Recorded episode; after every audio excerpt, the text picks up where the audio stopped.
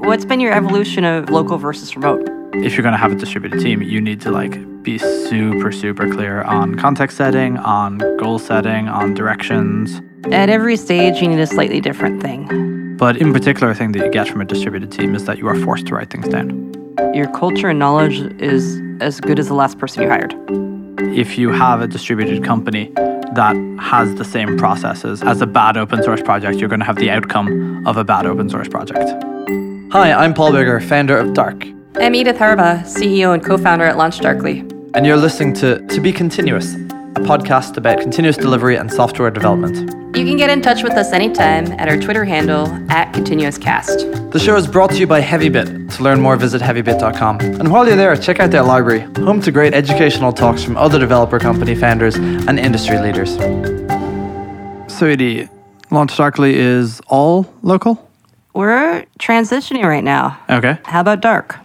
Uh, Dark is all local, but we are, are we eight people or nine people? Well, interesting. So you've done, every time I ask you, it's a different answer. You've done five startups now? It's four, four startups. All right. Uh, I, I'm not counting a couple of things, but like four, four that incorporated. All right. Let's say. So what's been your evolution of, of local versus remote? So I'm not going to count any of the early ones. Circle was, was the first one that really counted, and that was um, not so much remote as distributed. So we didn't have another office. We had the Circle office, and frequently the Circle office was like, I, I think it's been about half the company has been at headquarters, and half the company has been has been remote. Now the company is like I don't know 230 people or something like that. It's huge, and the engineering team in particular is extremely distributed. Tell me about why you did that with Circle and why you're not doing that with Dark. So with Circle, we knew what we were building. Uh, like in 2012, it was very clear that there was a CI-shaped hole in the market, and we knew what to put into that hole. Like a circular, Yeah, the, it was a it was a circular sort of hole. there is a uh, peg. there is a circle shaped peg that you could. Right, right, and, and many people were, were trying to were trying to fill it with, with other shaped pegs, but but circle was the one that fit the market the best. And with dark, we're building uh, a thing that we don't really understand. So there's a, an exploration. There's like figuring out. It's like ve- very like high bandwidth communication is required for for a lot of things, and we're we're not planning on staying like that forever. Uh, in fact, I imagine that that when we raise our next round, that we will probably shift partially because it's so hard to to hire. Yeah, I completely agree with you. Um, not about Dark and Circle because I don't know them so well, but about our own company, about Launch Darkly. That um, at the beginning there was a lot of discovery, Yeah. and I think it really helped us that we were all at Heavybit. That you were just all in the same room, or specifically at Heavy Bit. Both. I mean, I remember uh, John, my co-founder, and I, the our CTO, would go out to some sort of. I don't even want to call them customers because they weren't paying us. But Yeah. we would go out to some sort of meeting and we'd hear people's problems. We would come back, mm-hmm. and this is the heavy bit part. We would all get lunch with our engineers. Mm-hmm. And when I say all get lunch, I mean we had two engineers, and the four of us would go get lunch. It Yeah, wasn't yeah. super fancy, and we would talk about how the meeting had gone. Mm-hmm. And I had come from a world before at big enterprise companies where you would write these elaborate PRDs, product requirements. I don't know if you've ever been in a big company where No, that sounds like hell. yeah. When I was a product manager at a big enterprise company, you would write like a 40 page spec doc that nobody would ever read. Mm-hmm. And then you would have to explain, like, this is why I care about this. And the engineers would, But the spec is what you have to do. Like I feel the the value of that meeting is is like here are the learnings. yeah. But you would try to synthesize a month of, of meetings into one spec. Yeah. Versus in the early days, like, we would just go to a meeting, we would come back and we're like, here's what people are thinking about. At Circle, when we would have those meetings, we would frequently, but I, I think uh, we probably only did this in about half the cases, but we would like write up what happened and just like emailed it to the company. So it's like we we met this person, they had these interesting insights, X, Y, and Z, and it, w- it wouldn't have any necessarily any answers, just like you know good questions to to like be thinking about. Yeah, and that's definitely what we do now that we're bigger. Mm-hmm. But I think a huge strength of us looking back is that we could do it in real time. mm-hmm Yeah. Like John and I would be kind of heatedly discussing, like, mm-hmm. what do they mean by this? What do they mean by this? Our engineers are like, hey, what do they mean by this? Mm-hmm. And there wasn't an intermediate step of let me wait to have you know 40 minutes to put together a grammatical paper. We are we are co-located, but we also have like a little more process than that, which is something different than we did at Circle, where we're like we're extremely low process. And so we have like sessions where we are where we discuss customer feedback and like we write down customer feedback and then have a have a place that that we sit down and you know how is this going to turn into product requirements? Should we even do this sort of thing? Like where does it go on the roadmap? Oh, we of course did that when we got bigger. It's just at Yeah. the very, very early stage when we were under 10. Yeah. We didn't really do that. I'm finding a lot of value from doing it even at this small size. And, you know, as someone who is like extremely against process, now that there is good process, and, and this is what you get from having a PM as a co-founder. So I'm sure John is pretty blessed with the same thing. That like you end up with process that actually works. And so the the whole kind of like anti-process thing that was going around in the you know 2012s, 13s, 14s. I mean, I, th- I think it's terrible, but I hadn't personally seen a better thing to do, and now that I have, it's like it's wonderful. Paul, I've been continuously biting my tongue for the last three minutes Uh huh. to not say like I told you so. Oh yeah, yeah. No, I'm, I'm sure. I'm sure you did probably multiple times, and I don't listen to old episodes, but but presumably many an episode has been like, "Oh, Paul, did you ever think about having a process?" Well, no, what I said in the past is you always have a process. Mm-hmm. It might just not be a good processor when you Right, acknowledge. right, yeah. Like if your process is you don't write anything down and the engineers build whatever they feel like building, mm-hmm. that's still a process. Yes, that that was our explicit process for a time at Circle, and I think actually that that's one that that doesn't play that well with a distributed team. Oh no, it's awful because Yeah. like you have this huge time lag. You have a perhaps Mm-hmm. perhaps a culture barrier where somebody in a, uh, doesn't want to question. There's a lot of expectation that you would figure out what was valuable to work on. And in a distributed team, that's like that's terrible. In a co-located team, it, it would probably have been much better, but not still not good. Yeah, I mean, I think that process of we didn't write much down. We did write stuff down, worked till about eight, and then we had to Mm-hmm. transition to more process. Yeah, so we, we, we write specs for everything now. Uh, and they're, they're not like particularly long specs. They're often just like a couple of paragraphs being like this. Oh is- yeah, we we would write paragraph, but we wouldn't yeah, write yeah. like we wouldn't write volumes. I guess to go back for a second, I don't want to say that we didn't have specs. They were just. I think the thing we did not have to do was defend our rationales behind them. You mean as founders or as early employees? Like it was, was the same for everyone or was that just a founder thing? I'm not going to name a name, but there's a company you and I both know very well that's Mm-hmm. based in Ireland. They still haven't built SSO. Uh, a company that we both know that is based in Ireland. Can't imagine what that is. No, me neither. Oh. Because they're like, well, why would we build this? Nobody needs it. Mm-hmm. And anybody who spent a lot of time out in the field is like, every big company needs SSO. Mm-hmm. So, like, the, the thing I mean about uh, high bandwidth is when it came to, like, why do we, why does Launch Darkly need to be able to SSO? Why is security important? Why are we building this audit log feature, which might sound extremely boring? Our engineers are right there with us. Because they're like, yeah, we've heard you come back from this meeting and you talked about why the customer wants this. We get it. Right. Fundamentally, you want to get everyone at your company on the same page. Yeah. And there are, I would say, different challenges at different sizes. I would say it's not absolute that, that like absolutely one is better or or No, or- no, no. But i in particular, a thing that you get from a distributed team is that you are forced to write things down.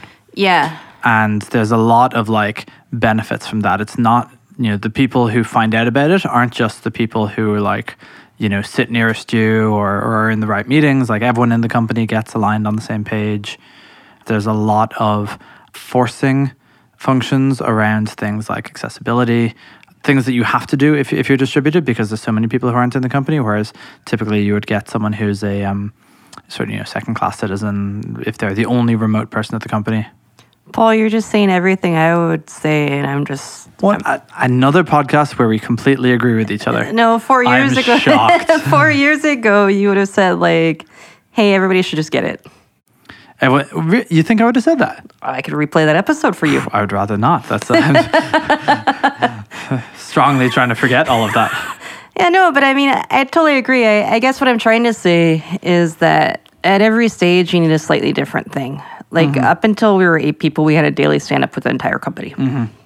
And that was extremely valuable. Yeah. And I still remember our last stand up when we were about 15 people. We're like, okay, mm-hmm. this is the end of daily stand ups with everybody. Oh, And now we have to like start doing different group meetings Yeah. and then we'll write down our group statuses. Mm-hmm. yeah. We're still doing the daily stand up, and it's kind of getting to the size where One thing we do actually that's really good is, is we have this context sharing meeting on Thursdays. And that's basically if you're newer than someone else, which means everyone, you can ask for a particular document to be like discussed, hmm. like from from the past. Why did we do this this way? Yeah. And it could be like part of the code base, it could be a product spec, it could be just like, you know, I don't understand this concept. And then we talk about the concept. And what we're especially finding now that we have now that we have marketing and, and other folks that they gain a huge amount from from this, much, much more than than the engineers who who gain some. I think it's also really valuable, and this is what I try to push our team towards: is to don't venerate the past. Mm-hmm. Does Yeah. that make sense? Yeah. Like we might have done this way two years ago. Two years is a long time. Yeah. And that, that's actually one of the great things about the context sharing because like, we can share like, you know, back then we thought this and that was that was wrong. Yeah. That's it was a terrible idea and we we regret it entirely. I try to avoid judgment. Like I try to say, hey, this was something we tried two years ago. Mm-hmm. Maybe this was a good idea two years ago. It didn't work. Mm-hmm. Like I'll, I'll give an example. Our first meetups, we got very low attendance. They didn't work Mm-hmm. at all. When we started to get a bigger name and a bigger brand, our meetups are great now. Oh, it's, it's just the size. Yeah. Yeah. There's just stuff that comes with size that works. Mm-hmm. But you probably got something out of the small ones, like uh, some evangelists, some people who like really liked you. We got a lot of pizza that nobody ate. All right. I mean, the worst was we we accidentally scheduled it during Salesforce, mm-hmm. Dreamforce, and a Warriors season final, mm-hmm. and we got two people who showed up. Oh, that's it would be better that no one showed up. Yeah, almost. I mean, no one shows up, you can go home. We have one person who I knew through our accelerator who's mm-hmm. basically come to every one of our meetups. Oh, that's cute. Yeah. But like, if, if a lesson from that is like never do a meetup, mm-hmm. Right, right. It's not the lesson at all. Yeah. uh, the lesson is like, hey, that didn't work. Let's put this on pause for a little bit and then try it again. So you moved to Oakland at some point. Yes, you came to our moving in party. I, I, I remember, um, but the people listening to the podcast Uh, did not come to your moving in party, so I'm setting up context for, for the discussion that ensues. oh, thanks, Paul. I just thought you were trying to cover up the. My, my, my terrible memory. But you did remember to wear your Launch Darkly shirt. Of course, I always remember that. So you were in Heavy Bit and then you moved to Oakland. Yeah. So, Um, what size? well, we were four people when we moved in because I remember we literally could pick up everything, pack it in the hatchback of our engineer's car, and drive it the three blocks. Uh, this was when you moved into Heavy Bit. Yeah, because we were up at Market three blocks away. And so we put all our monitors in. Where is that? Runaway? We had gotten co working space at the Yammer office. Oh, okay, yeah, yeah. So, So- and I remember because I was like, this is the easiest move we're ever going to do. So you were here till, I seem to recall, like 18, 16, 20, somewhere Um, around there. After we closed our A, we moved to Oakland, and that was spring of 2016. And was that for office space or for hiring or for like standard living? Like what was the what was the purpose of moving to Oakland? We'd always wanted to be in Oakland. Like we'd actually started the company in Oakland. Uh, so John and I, John, my co-founder, had started at a co-working space in Oakland, mm-hmm. and then we got into an accelerator based out of Yammer, mm-hmm. and then we got into Heavy Bit. But whenever we hired somebody new, mm-hmm. we always said, "Well, we're going to move to Oakland." Oh, you told them from the start. Yeah. Gotcha. So there there was no like pushback when you finally decided to move. And the only pushback was uh, people kept wanting us to move, and I said, "Until we get our A, we don't we don't have the money Yeah, to move." yeah. And then Oh, so people wanted to move far sooner. Oh, they'd already gotten apartments over in Oakland. Right, okay, They were ready. Yeah. And then, like, the day the A closed, they're like, great. It's time to go. so have you found it easier to hire in Oakland? I think so. I don't know if there's another variable, which is that, you know, we're a more successful company. Yeah, yeah. I mean, when you're trying to hire when you're eight people and just getting off the ground Mm-hmm. versus, you know, we have 800 customers worldwide. We've raised $77 million. How many, how many customers? 800 worldwide. 800 customers. Wow. $77 million in venture funding. Mm-hmm. That's very different than we were sitting here with Yeah, yeah, yeah. two million in venture funding and scraping to get a customer mean, month. th- we should probably pause and recognize those are fucking crazy numbers. Which Like, one? I mean, both of them actually. Just the like two million dollars is so much money, and then seventy-seven million, isn't it? Just an absolute flabbergasting amount of money. that literally happened. I was on a sales call this morning, which is a funny side story. But uh, so I was selling to the CTO, and I'm going through our brag slides. Mm-hmm. He's like seventy-seven million, And then you hear the voice on the phone. And he's like, "Yeah, yeah, yeah. Things are different now." What did that mean? I think he was just flabbergasted that we had raised seventy-seven million for feature management. And did you explain to them that you had 800 customers worldwide and that they, they paid you a phenomenal amount of money for, for the thing and that, that They pay us an intrinsic value based, yeah. much like Circle, who's a Uh, would you describe the, its intrinsic value as a, as a value minus or a cost plus? uh, I- I'm lost in your logic now. So one one of the reasons that, that everyone moves to Oakland and other places is that they can't afford to hire in San Francisco or Palo Alto or wherever it is that they are anymore. so let me loop back to the sales meeting for a 2nd mm-hmm. Yeah. Uh, it was really funny because it was a sales meeting in San Francisco, mm-hmm. and like we made a big push to show up in person because there was a really important mm-hmm. customer that we're trying to. Do you still live in San Francisco? I used to live in San Francisco. Uh, my co-founder lives in Oakland. It's a customer we have some usage at. We're trying to get more, so it was a meeting with their CTO, and I was like, okay, you show up in person for it mm, if yeah. it's a CTO. So it's myself, my co-founder John, our mm-hmm. salesperson. Like we get there bright and early, and we're sitting in the conference room, and everybody's remote. Everyone. Everyone else on the meeting Wow. I've done this. I've gone to like a meeting at Google and it's like, why did I come here? We could have. Well, I came in person. What was the point of this? well, yeah, like we'd all like, like we'd shown up, like Yeah. we, we'd put on like our, our nice clothes. Yeah, we're like yeah, we're gonna we're gonna show the customer they're important, and we walk in You- but you could have been sitting at home in your like pajama bottoms, like you know, put put on a shirt and makeup, and like the rest doesn't matter. you put on your makeup. I put on my makeup, yeah, Yeah. bef- before call. It, it, I mean, it depends on the lighting, of course. Depends if I have time to set up the lighting before the call or not. Yeah, but it was so it really reminded me. Have you seen um? There's this movie from the '80s with Val Kilmer. is it top secret? It's the one where he's a student at a ripoff of Caltech. No, that's not the one. everybody wants to sleep in, so they just go and they set up. This is from the '80s. They set up a, um, a tape player to record the the lecture. Mm-hmm.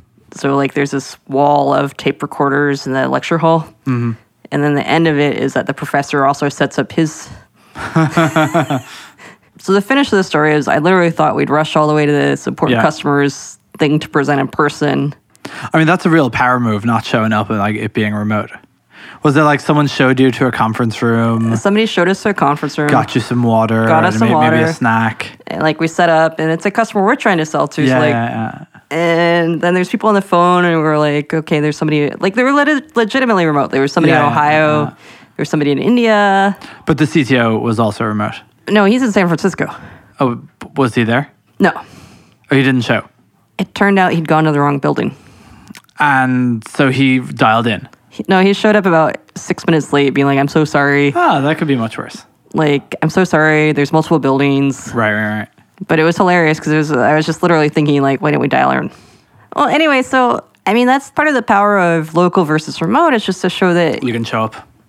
and that you care Mm-hmm. and you're, Yeah. you get a lot from body language. I mean, I, I think one of the things about Circle being in San Francisco was that we were the CI company that was in San Francisco, and you know there was a there was a CI company in Amsterdam and in Berlin, and uh, there was one in Australia, and like there's there's a bunch of them everywhere, and we're the ones that people have personally met because we're at all the meetups and we're we know the people and we meet random people and so on, and you'd be at a party and you'd just be like talking to someone and they're like, oh, you do CI, whatever. You sound like real fun at parties, Paul. I definitely go to parties and talk about work all the time. It's like, let me tell you about CI. It's like, Well, no. I got uninvited from all the other parties, so. Um, so like I think being in San Francisco, or at least like San Francisco adjacent, Oakland, for DevTools is like this very important thing. yeah, I didn't realize it. And then, um, like, we sold a Circle because I started to know you through HeavyBit. Yep. And that didn't count for anything. And then you made us go talk to all your engineers. I think I think by the time we were doing it, I, I just wasn't I wasn't doing anything at Circle. but we could go into the office and talk to Jim and your and uh, Zuber, the CTO. Yeah. And I was like, why did we have to go do that? They could have looked at the website. It's like, well, you have to show up. Yeah, yeah. You just you make the connection and then you you manage to convince them because like a lot of the time it seems oh feature flags like we could build that ourselves and like we could use one of the open source things and like we or we could kind of try it out and you know maybe maybe get to it eventually. It's somewhere in the roadmap. But when you show up in person, like someone is like, oh yeah, no, actually that sounds like it could solve our problems and you get to sell. So for Dark, when do you think you start to go remote?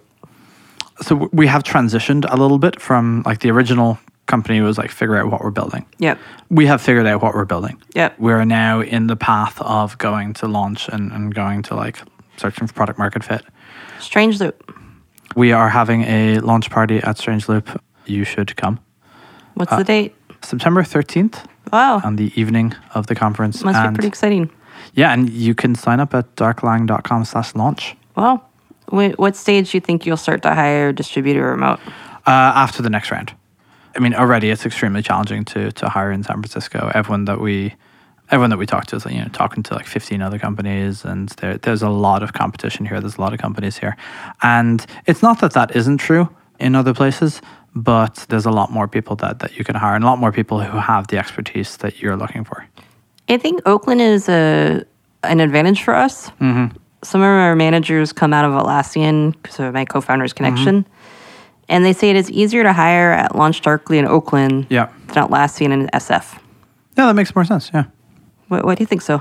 SF is saturated. Like Yeah. if you're if you're in a if you're in a high demand place, then a higher supply isn't all that useful because the demand is so high. But people want to have low commutes. Yeah. commutes affect people's happiness, uh, how uh, how much they enjoy working at a company.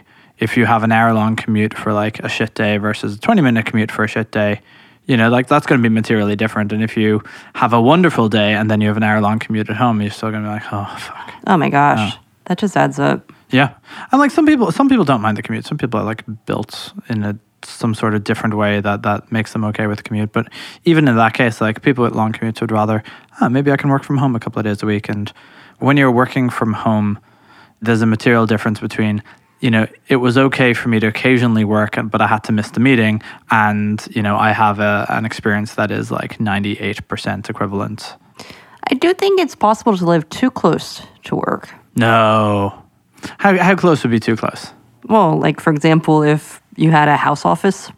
oh office houses are great Oh yeah. I would say the ideal startup experience is is having your office in your living room. What did what do you like about it? The hypothetical you, of course. The hypothetical me, yes, this this was definitely not our situation until recently. If you're in the very early stages and you're in the stages where you where you work a lot, then you have like the exact same experience. Uh, no matter whether it's midnight or during the day, you have all your stuff. You have you have the same environment, same whiteboards. Working from an office house is fucking ideal. Love it.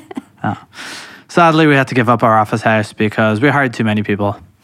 And then we went to Heavy Bit, and then we just got our own office uh, near uh, near your house, actually, but near the bus triangle. Yeah. I've heard about it. Oh, you haven't seen it yet. You should you should come by and see our, our office house. Was there an office warming? There should have been an office warming. We did not have an office warming. It must be very cold. You know, it actually we, we have air conditioning, and San Francisco has been insane recently, so it's been freezing.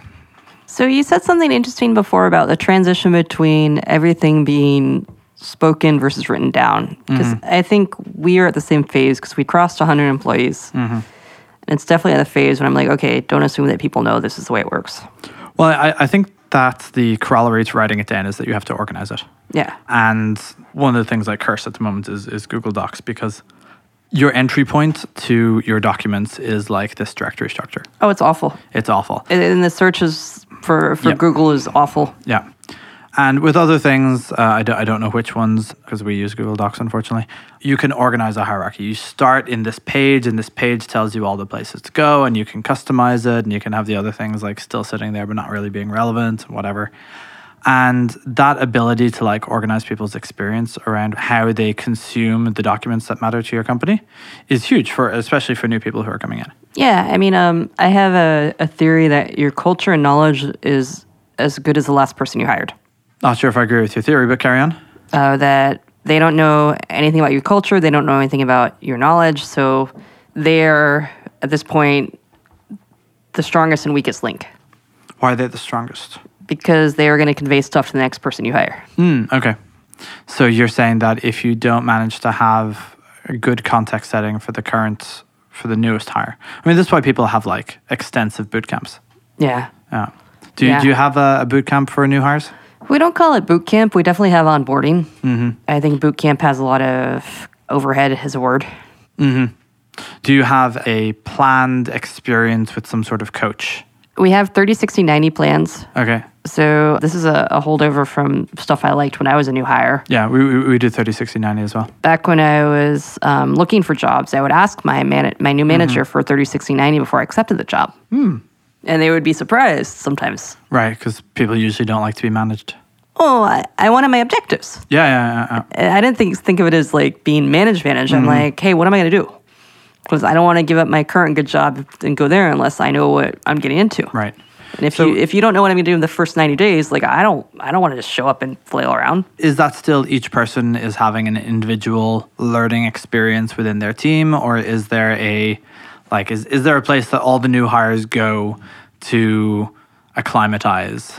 We have some stuff that's across all functions. Mm-hmm. We've definitely started to specialize based on different roles. Mm-hmm. Like a 30, 60, 90 for a developer.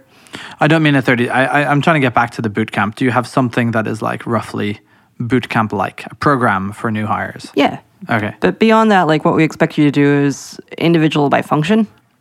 How about you? When you're still at the stage where you're hiring one person a quarter, do you have how do you, on board? Yeah, so we are, I think we're hiring a little bit faster than one person a quarter, but we're, we're roughly in that area. And it's very much a custom plans per person. The context sharing thing really helps. Like it was originally started as an engineering thing. We've realized that it has as much possibly more value for, for non engineers. Yeah. Other than that, we do 30, 60, 90. We set up one on ones. There's a bunch of bunch of things we do to like onboard people, but I would say that we we definitely don't have any sort of like program or, or that sort of thing. With engineers, we do two weeks of pairing at the start. Mm. Probably you spend five days paired with two people. We might be might be tweaking that, but it might be like you know four days with three people or something like that, and sort of like get you acclimatized to the code base. We we, we use an, an unusual language, so we use OCaml for both the front end and the back end. So mm. that that's a little bit weird for people. And so we try to get people through projects where, where they get to experience a large part of the code base and, and get to like understand how it all works. Paul, this this all warms my heart. That we don't just like give people a desk and be like, here's a here's a thing, go go figure out how to build it and then build it. Or worse yet, you know, the famous like you give somebody a parts of a desk and say well, that was what Amazon was famous for is making everybody assemble their desk. Oh right. Oh god. So we actually have a really good technical onboarding experience. Like you get your laptop and installing the dark software takes about an hour. Yeah. And it's an automated script and it just runs. Yeah. I mean, it's a huge thing for us. We want to make people feel productive and happy as soon as mm-hmm. possible. At, at Circle, we, we always tried to have people commit code on their first day. I think that that can be a lot to ask. Just simply, sometimes you you know there isn't a task available that that is going to be committable in you know five minutes of coding. But that like I, I find that ideal if if possible. Yeah. I think there was an anti pattern about 20 years ago of, and here's the exact anti pattern let's hire a lot of really smart people and have them figure it out. Oh my god! So, no, that that was like a real Uh, no, it management. was, It it was was, it was like, hey, we'll hire these bright grads out of. Wherever, and they'll figure out what the business is doing, and what our core values are, and what customers Mm-hmm. want, and our and like it's like, no, you hire a bunch of really bright people, and it's Lord of the Flies. Right. We had this at Mozilla. Like it was a, very much a sink or swim culture. And I remember wh- when I was there, we, we got a new manager, and the manager's like, we should try a meeting. For this was, was for the JavaScript team, and I'm like, fucking great! Like a meeting, we can understand what everyone is working on. We can get like context. But the thing is that most people in that team had been there like four or five years. They knew exactly what everyone was working on because they had so much context over the code base and the and they they reviewed everyone's code and so on. And so they had one meeting, and everyone's like, yeah, we don't want this meeting.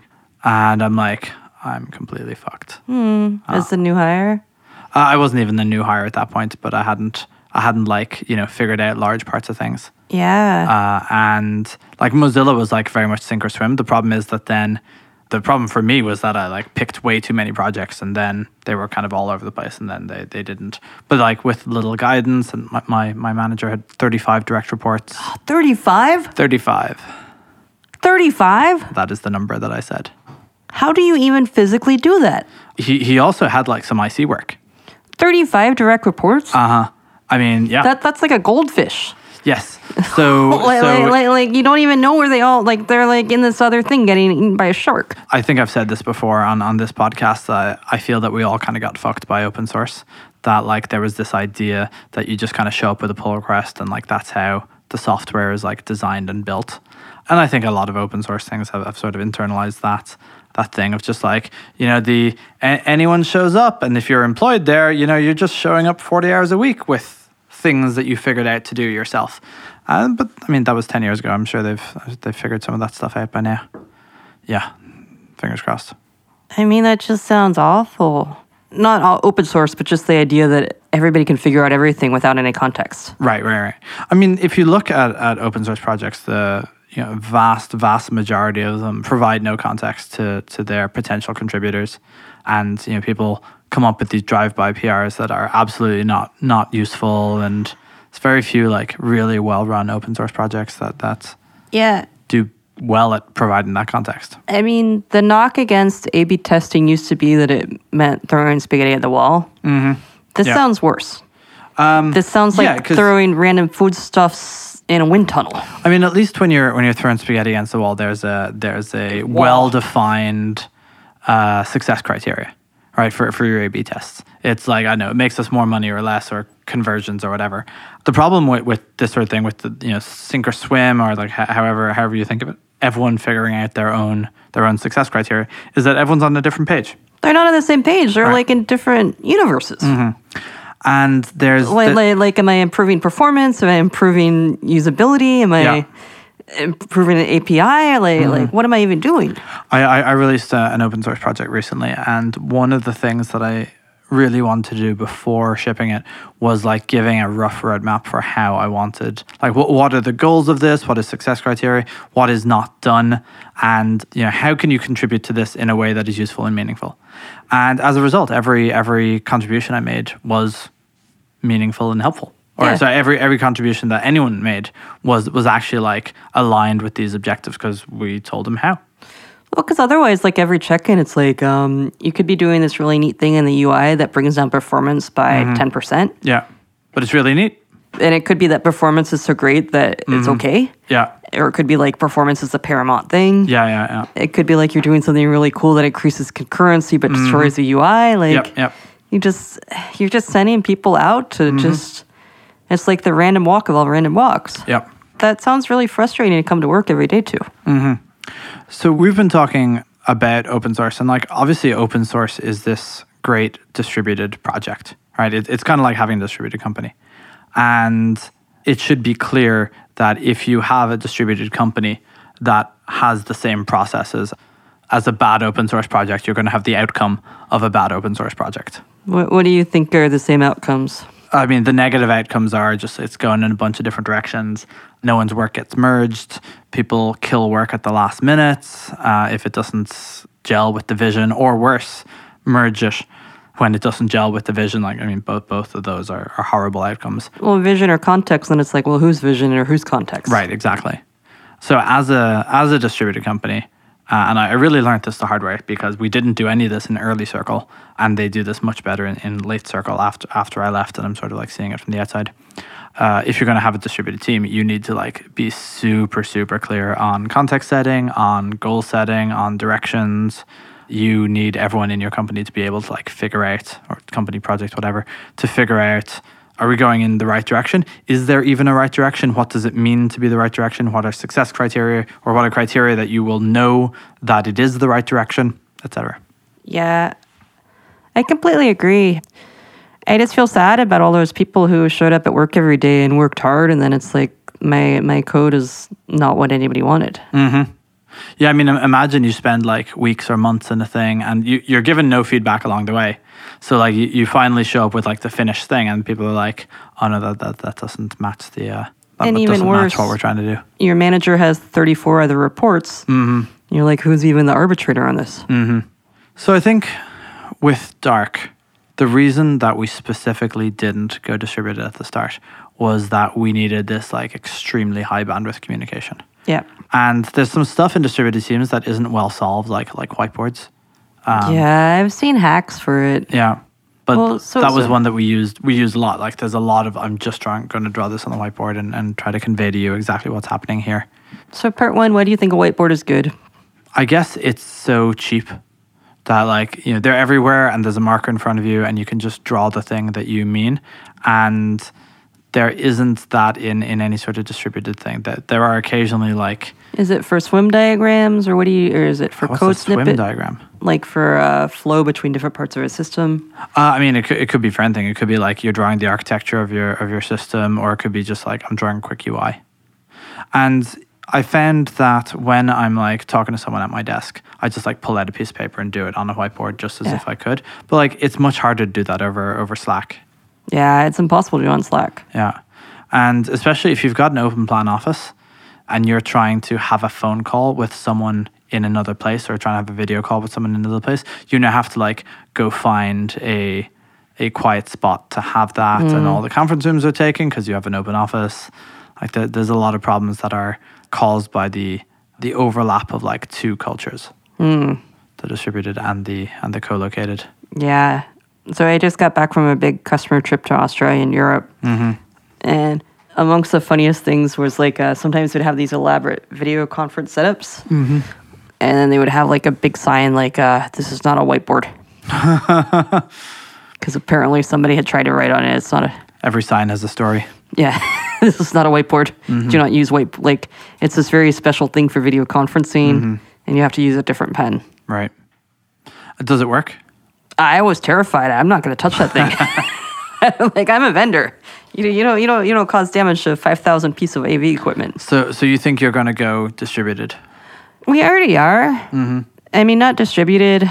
We still have our headquarters in Oakland, but we're hiring more salespeople in the East Coast because we have our customers mm-hmm. there. Yeah. We're going to put more people in different regions because we have customers there. Mm-hmm.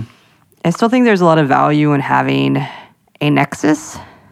If if you're going for a distributed team, then a Nexus works against that. I don't think we're going for a distributed team. We're just trying to go for a. We have people in different parts of the country.